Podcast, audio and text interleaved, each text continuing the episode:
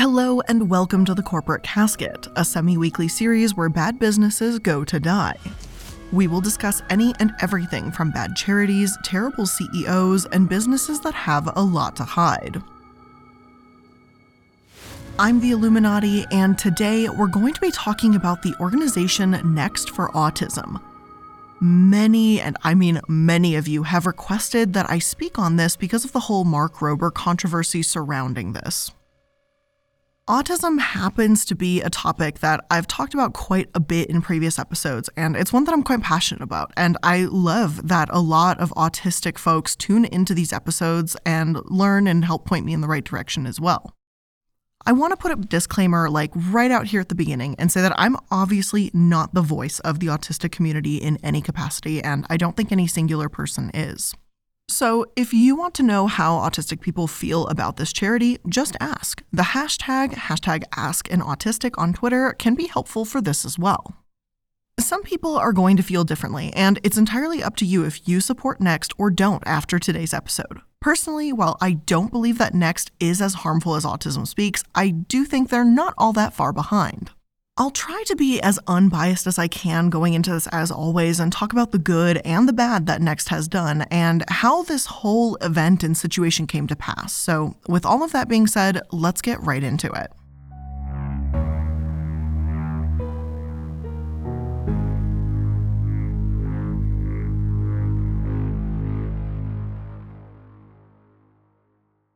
Next for Autism, formerly known as New York Collaborates for Autism, was founded in 2003 by Laura Slatkin, an entrepreneur, and Ilene Lainer, a former law partner.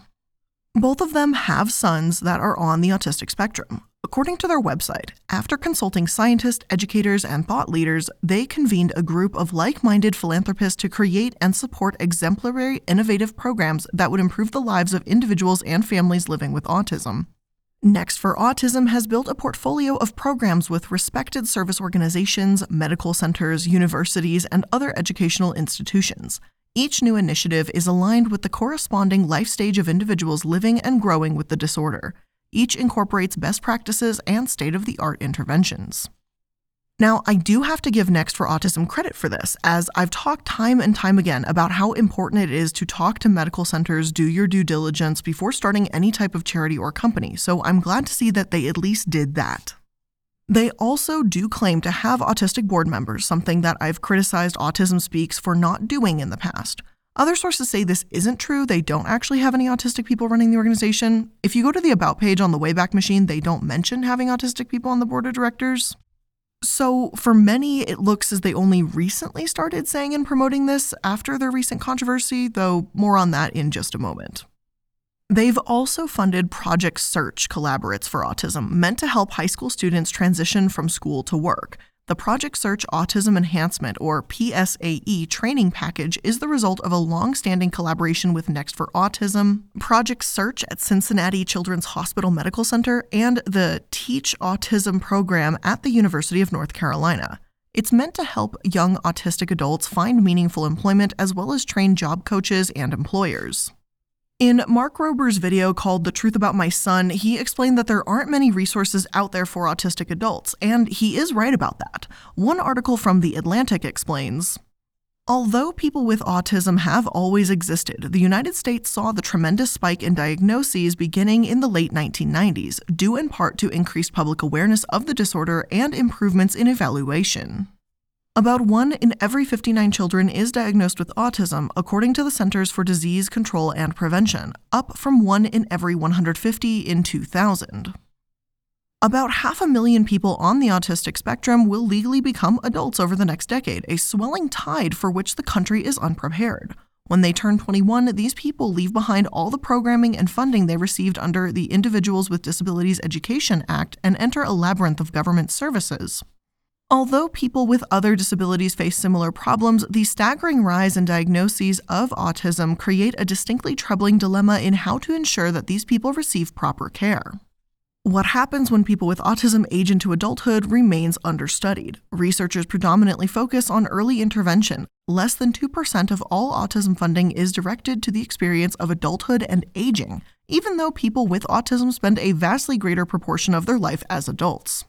It's pretty obvious. If you live to, say, 80 years old, you're going to spend 60 years of your life as an adult without those types of services. I'm not saying that services for autistic children shouldn't exist either, like, obviously, but those are important, but so are services through adulthood. Even the services that do currently exist, such as a nonprofit called Empowering Long Island's Journey Through Autism, are incredibly expensive. ELIJA costs $125,000 a year, for example. While improvements are being made, progress is slow and people continue to be unhappy along the way. Alarmingly, in a 2011 study, researchers found that 14 of 141 people in a Pennsylvania psychiatric hospital had undiagnosed autism. And of those, all but two had been misdiagnosed with schizophrenia. Because tests for autism are mainly designed for children and they ask for details about early life, which adults with deceased parents may not know, autistic adults continue to be misdiagnosed. So, forget about the fact that there's not as many services available. Many autistic adults can't even access the services that do exist because they don't have a proper diagnosis in the first place. The fact that Next for Autism wants to help autistic young adults build up a stable life and career for themselves is fantastic, and I obviously take no issue with that. However, there is a lot more to this charity, and unfortunately, the rest isn't exactly as helpful. A massive flood of pushback against Next for Autism happened after Mark Rober came out with a video called The Truth About My Son on April 16, 2021. I only know Mark Rober from making glitter bombs at people who try to steal Amazon packages, so I personally wouldn't say I have a massive bias or anything against the guy.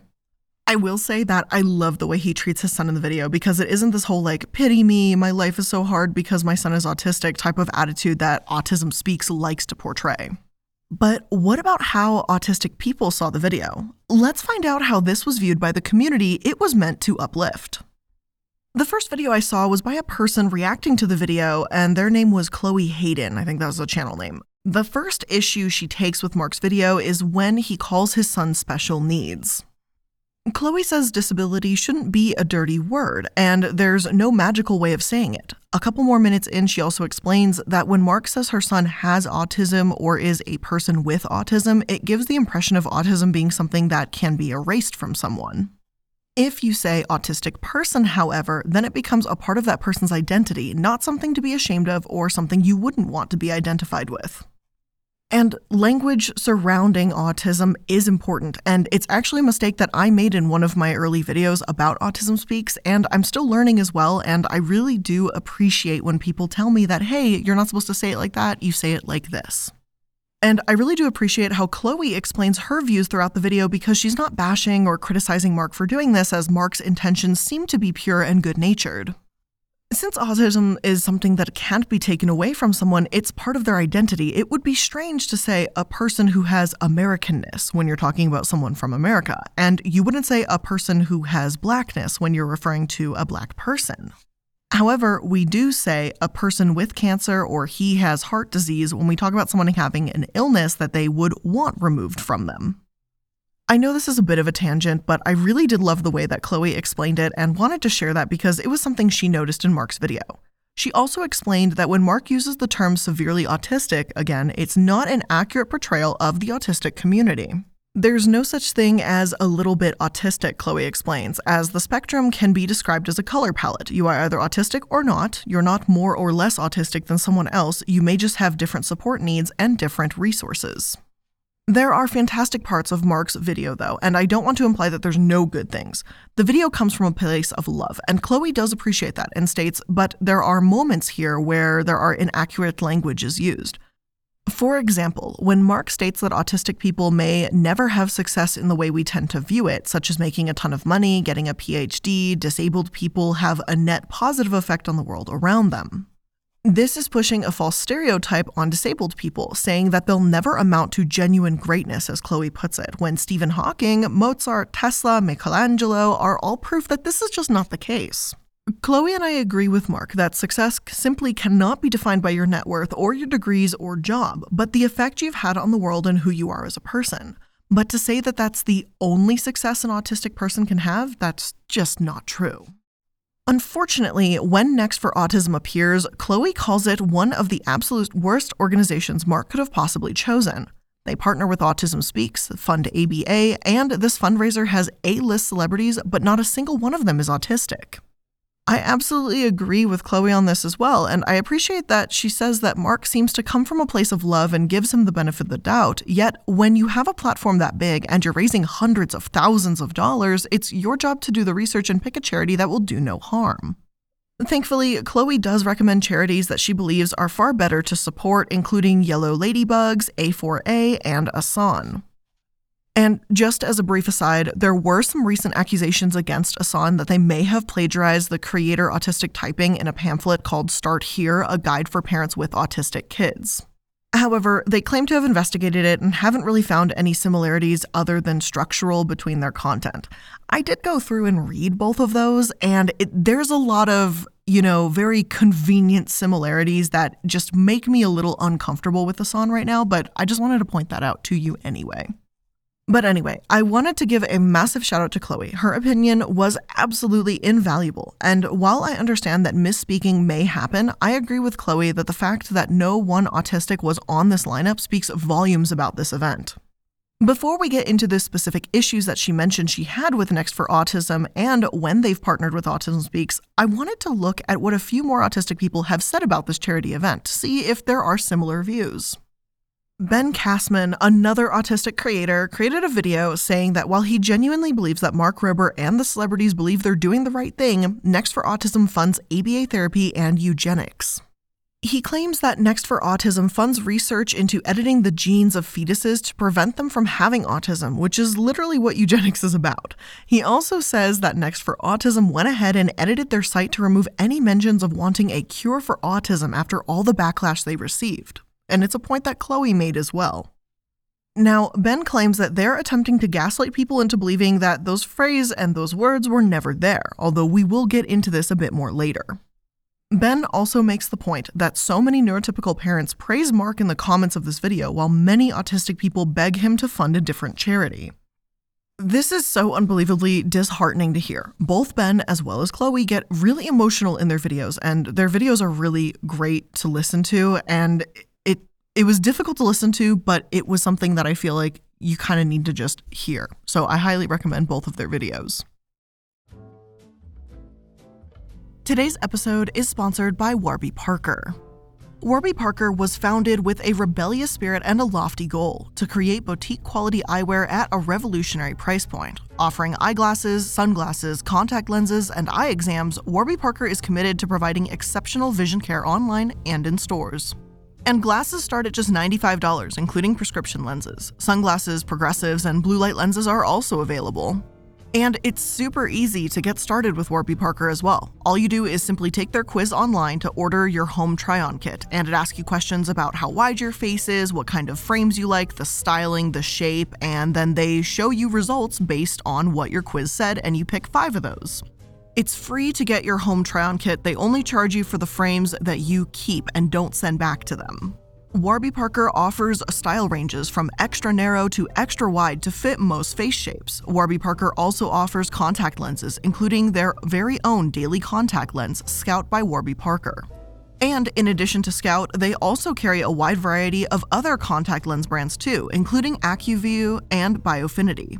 And they even have sunglasses and blue light filter lenses, which is what I got. And they are so cool. They filter more blue light than the standard polycarbonate or high index lenses and can be added to your order during checkout. So try Warby Parker's free home try on program. Order five pairs of glasses to try on at home for free for five days. There's no obligation to buy. It ships for free and includes a prepaid return shipping label. So if you want to get started, make sure to go to warbyparker.com slash casket to try your new glasses today. Again, go to warbyparker.com slash casket. Autism Speaks, Next for Autism, Sparks, and other organizations dedicated to finding a cure for autism cultivate and promote an image of autism as one thing someone who's helpless. Framing it this way makes it easier for them to say that they're doing the right thing by curing autism. The stereotype also means that actual autistic voices don't get listened to because you just don't know any better. I say this not to try and pull at heartstrings, but because I can't possibly imagine what it might be like watching the internet praise and donate to a cause that funds my erasure. Autism Speaks is probably one of the most known, if not the most known, charity for autism, and I say charity in quotation marks. Now, when Mark Rober seemingly has good intentions and he has a chance to choose a better charity to lift up an organization that will really make a difference, he's chosen one that works with Autism Speaks, an organization that many call a hate group that promotes eugenics, and justifiably so. One of my sources reads one of the big issues related to autism is the stigma surrounding it. Yet, Autism Speaks does not work to reduce that stigma, they add to it. Co founder of the group, Suzanne Wright, went so far as to post this about families with autistic children. These families are not living, they are existing, breathing, yes, eating, yes, sleeping, maybe, working, most definitely 24 7. This is autism. Life is lived moment to moment, in anticipation of the child's next move, in despair, in fear of the future. This is autism. The article also writes this shifts into ableism, defined as the discrimination against people with different abilities, and hate when you consider the bigger issue of the group being accused of promoting eugenics. Autism Speaks website has stated their desire for a cure for autism, along with their support for research into prenatal testing. As this has already been happening with Down syndrome, prenatal testing is not a cure for anything. It merely allows pregnant women the option of deciding not to raise a child with the condition by having the diagnoses available while abortion is still an option. Another creator hacking on the spectrum also calls out Next for Autism a hate group. It's a brief video, but simply stated, just please do not support them. That's their form of ABA, basically teaching children communication through dog treats, as the video puts it. That's not how communication works. Don't donate to this fundraiser. Another response was from a TikToker named Paige who said that rather than fund Next for Autism in this Color the Spectrum event, she was creating an event to support Asan. One article reads Paige Layle, who is the TikTok creator known for her informative video posts about what life is really like for people with autism, was among the first to denounce both Kimmel and Rober for their charity event. The young woman, who herself has autism, is hopeful that word will spread, and people who'd like to donate to a worthy cause will choose Asan or the Autism Self Advocacy Network, so that their money goes directly into the hands of those who know what it's needed for most. Now, the article does say people with autism, and I understand that that is not the preferred terminology, but I did want to make clear that that was a direct quote. And I do want to also make it clear that I believe that Paige also canceled the event because of that drama and critique surrounding Asan with them potentially stealing that written work from another autistic creator. So I just want to make that clear that that event I don't think ever actually happened because of Asan's kind of copying situation. Anyway, now that we've seen a few reactions and have a foundation on why autistic people do not like Next for Autism, let's take a look at each one of the specific circumstances. Now, the first issue, and one that I've seen pointed out to very often in many of these videos, is that they're partnered with Autism Speaks.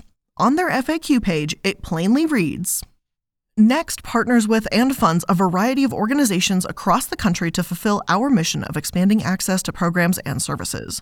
Our partnerships with groups such as Autism Speaks have been limited exclusively to that mission. We are not currently engaged with Autism Speaks. In 2008, Next for Autism co founded Advancing Futures for Adults with Autism, a consortium of more than 16 autism organizations, including Easter Seals, SARRC, OR, and Autism Speaks, to name a few, with the goal of setting a national public policy agenda. Next, we'll continue to participate in policy change until people with autism are fully integrated into society. In 2017, we supported an informative line for the autism community, a robust database of services hosted by Autism Speaks that provides information by region. Now, there's obviously quite a few problems I have with this. The first is obviously the fact that they openly speak about being partnered with Autism Speaks in the first place. Next for Autism claims that they're not about finding a cure and how they don't believe autism is something to be cured at all. Yet, Autism Speaks has shown time and time again that this is, in fact, their exact attitude. I have talked about Autism Speaks at length, and I have many, many episodes about them, but it's just insanity from, you know, being okay with electric shock therapy, claiming that, you know, autism is in fact something that should be cured, and totally talking about that mom who was like, sometimes my daughter's autism is so bad, I just want to drive us both off a bridge. 2017, by the way, wasn't that far away ago either, and many of Autism Speaks' offensive and harmful messaging happened years before then, too. Their infamous I Am Autism video came out in 2009, for example. So even if you can excuse them working with Autism Speaks in 2008, then what is the excuse for still working with them in 2017? Questionable partnerships happen by mistake, sure, but from the sounds of Next for Autism's statements, they claim that they'll engage with Autism Speaks if it works with their mission of expanding programs and services. As much as I can get behind the general mission, I can't condone that way of doing it. Even if these 2008 and 2017 partnerships did good and it did help people, spreading Autism Speaks hurts the autistic community. Giving them a platform, no matter the fantastic intentions, is harmful, and that's at least how I personally see it. As for what these events actually accomplished, I decided to try and find what happened with this 2017 information line to see what exactly was spread. From what I can tell, this line is known as ART, or the Autism Response Team. While this might seem like a great way to find a place to start, because it's been founded by Autism Speaks, the resources that have been given are, well, you know, Autism Speaks resources. The toolkits they provide, as well as things that have been mentioned in the past, are speaking about autism as if it's a tragic disease that's going to bring you nothing but challenges and heartache. There's very little positivity, a lot of stereotyping, and, to be expected, a lot of harm done by the information they spread. So, if Next for Autism supported this, saying that they only work with Autism Speaks when it spreads their mission, then they're directly aligning themselves with these harmful stereotypes as well. Next for Autism came out with a statement when all their criticism came their way, and they said this Next partners with and funds various organizations across the country to fulfill our mission of expanding access to programs and services. Our partnerships with groups such as Autism Speaks have been limited exclusively to that mission. Anyone using these partnerships to draw a line from next to eugenics or anything related to the prevention and cure of autism is doing an enormous disservice to the people we serve by spreading this gross untruth. In reality, the enormous disservice here is partnering with organizations that do promote eugenics practices. Autism Speaks has endorsed the Judge Rotenberg Center, or the Judge Rottenberg Center as I say it, and they've treated autism like a horrific thing that they need to cure, and they use fear mongering to get their point across.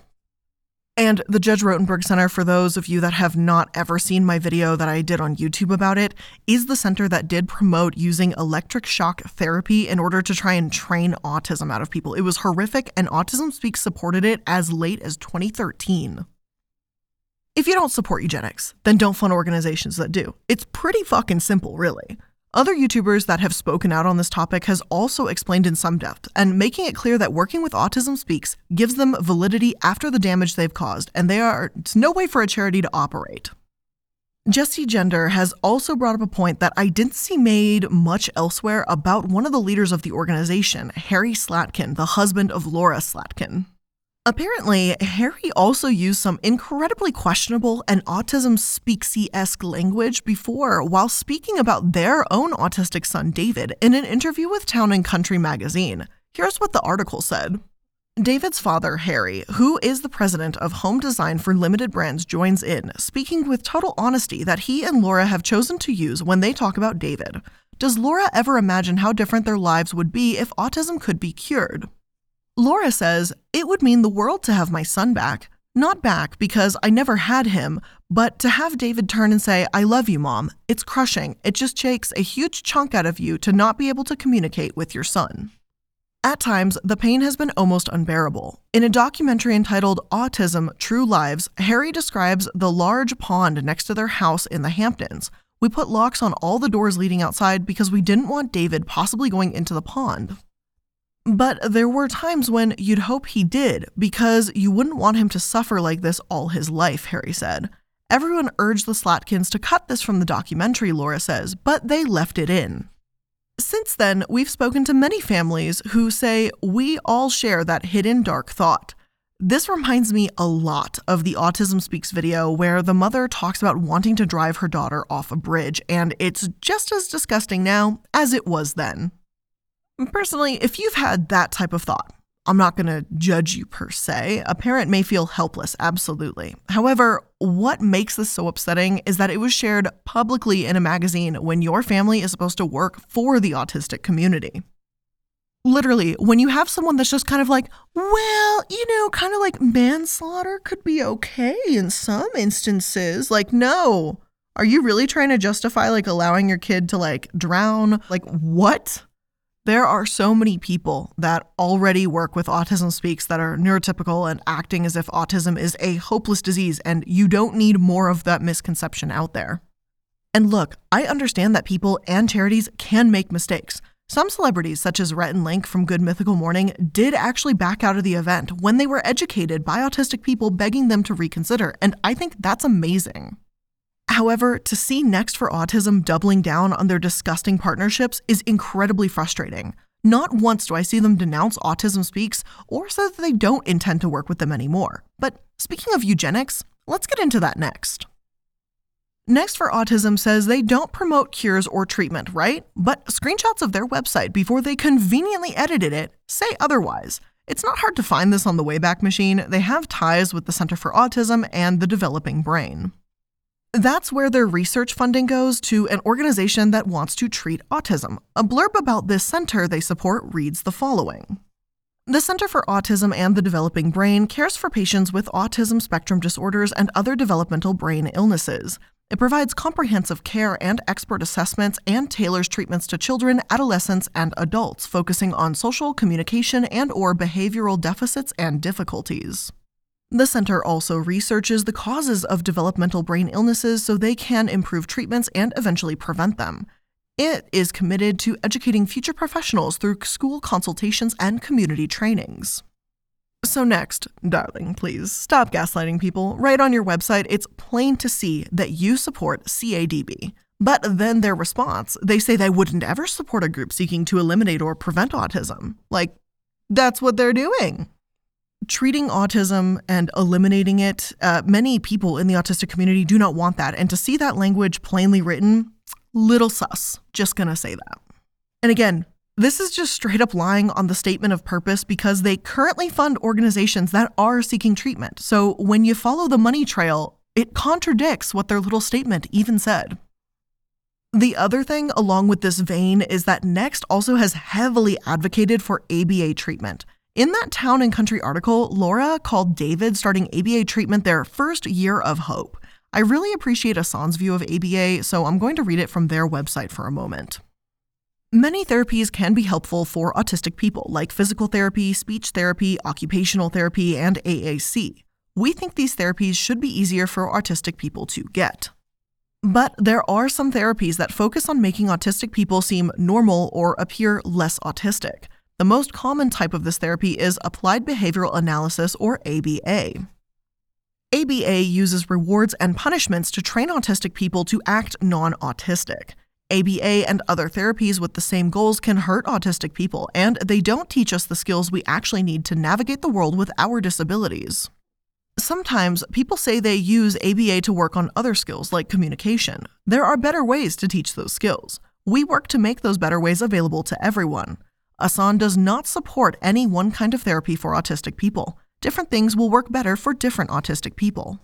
The most important thing is that any therapy should help autistic people get what we want and need, not what other people think we need.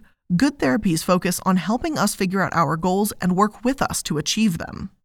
Has ABA helped David? I can't say that for sure. I won't pretend that it has never helped anyone. However, what's bothered many autistic people in the videos I've seen is that so many groups such as Next and Autism Speaks and those that advocate for it seem to ignore the massive amount of harm that ABA can do when done improperly.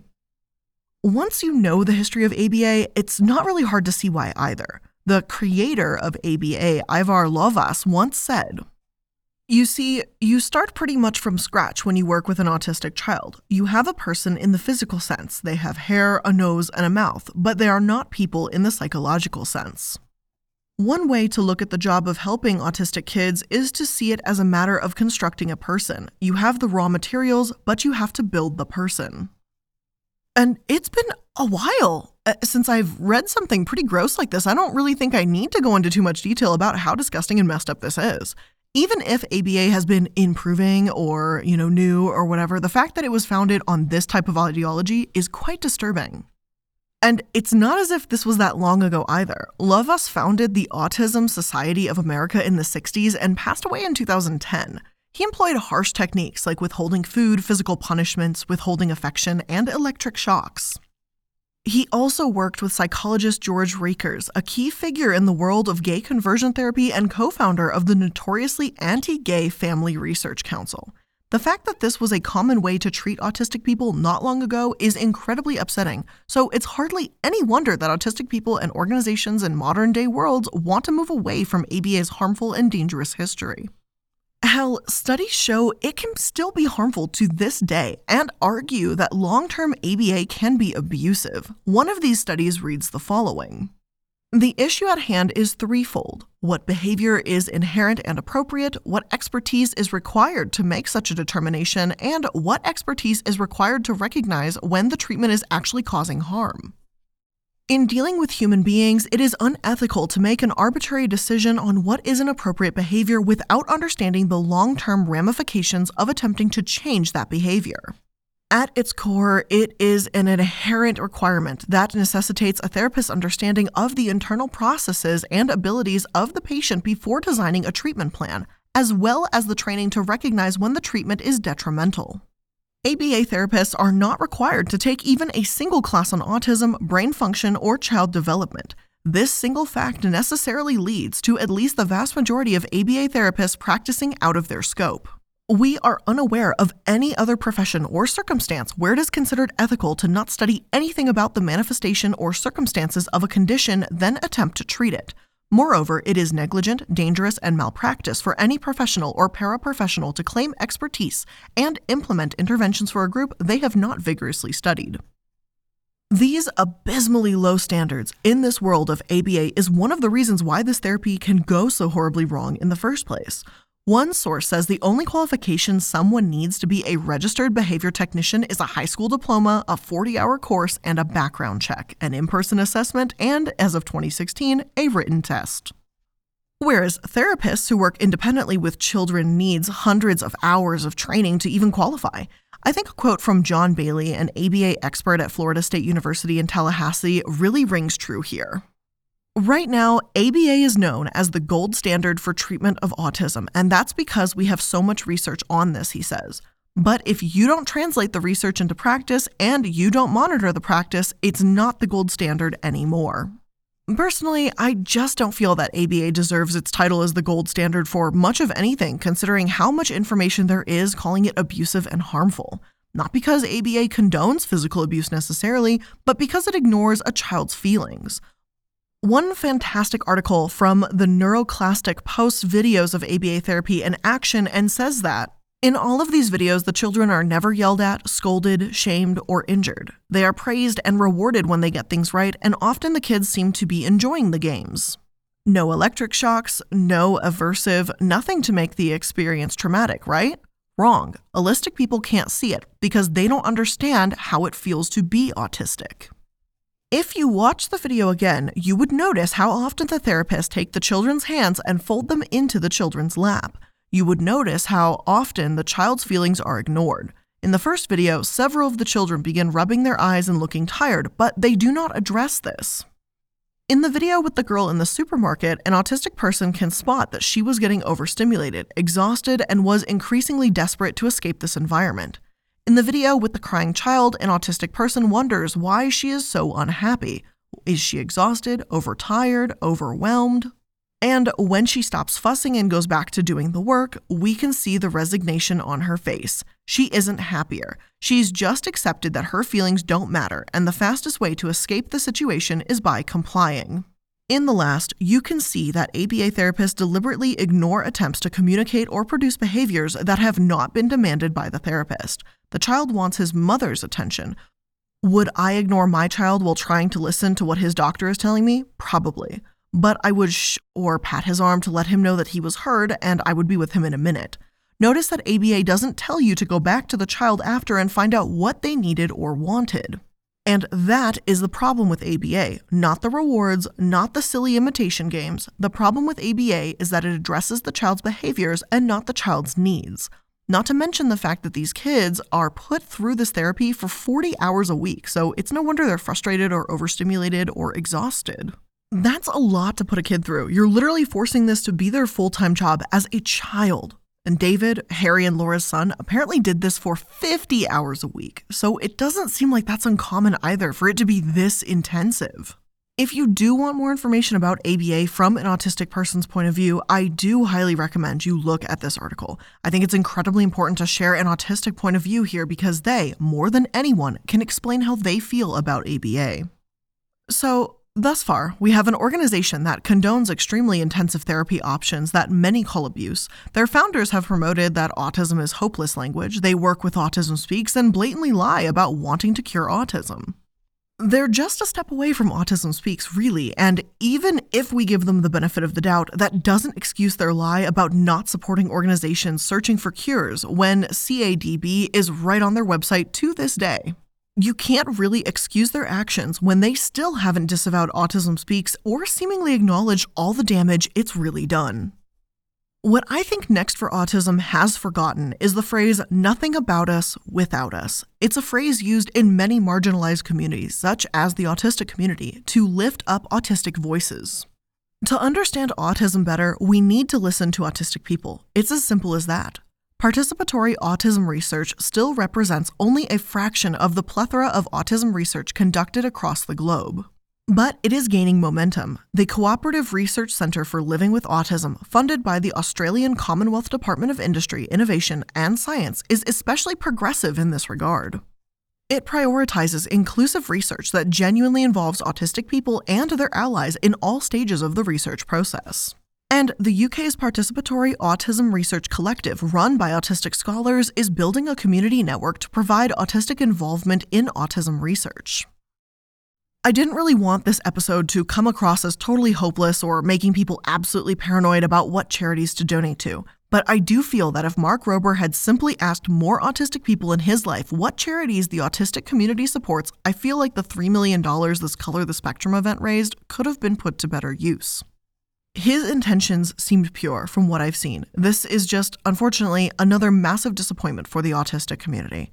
And it breaks my heart that at the end of Chloe's video, she says this why do we have to constantly battle for the right to exist continuously? Having to fight for our right to exist while do gooding celebrities raise money for things that are going exactly against everything for who we are. Why are we having to constantly make noise to prove that we are worthy of existence? I'm so tired, man. I'm so done with this. I wanted to love this. I wanted to be involved. I wanted to support this with everything I had, but I'm just disappointed and I don't know why because I don't think I've ever not been disappointed when it comes to anyone that is not autistic speaking about autism. We have for all of my autistic viewers listening, I hope that I can be a good ally to you. For anyone watching who isn't autistic, please hear and lift up autistic voices when they're speaking. But with all of that being said, that's where I'm going to end today's episode. I hope you enjoyed it and learned something new, and I'll see you in the next one. Bye.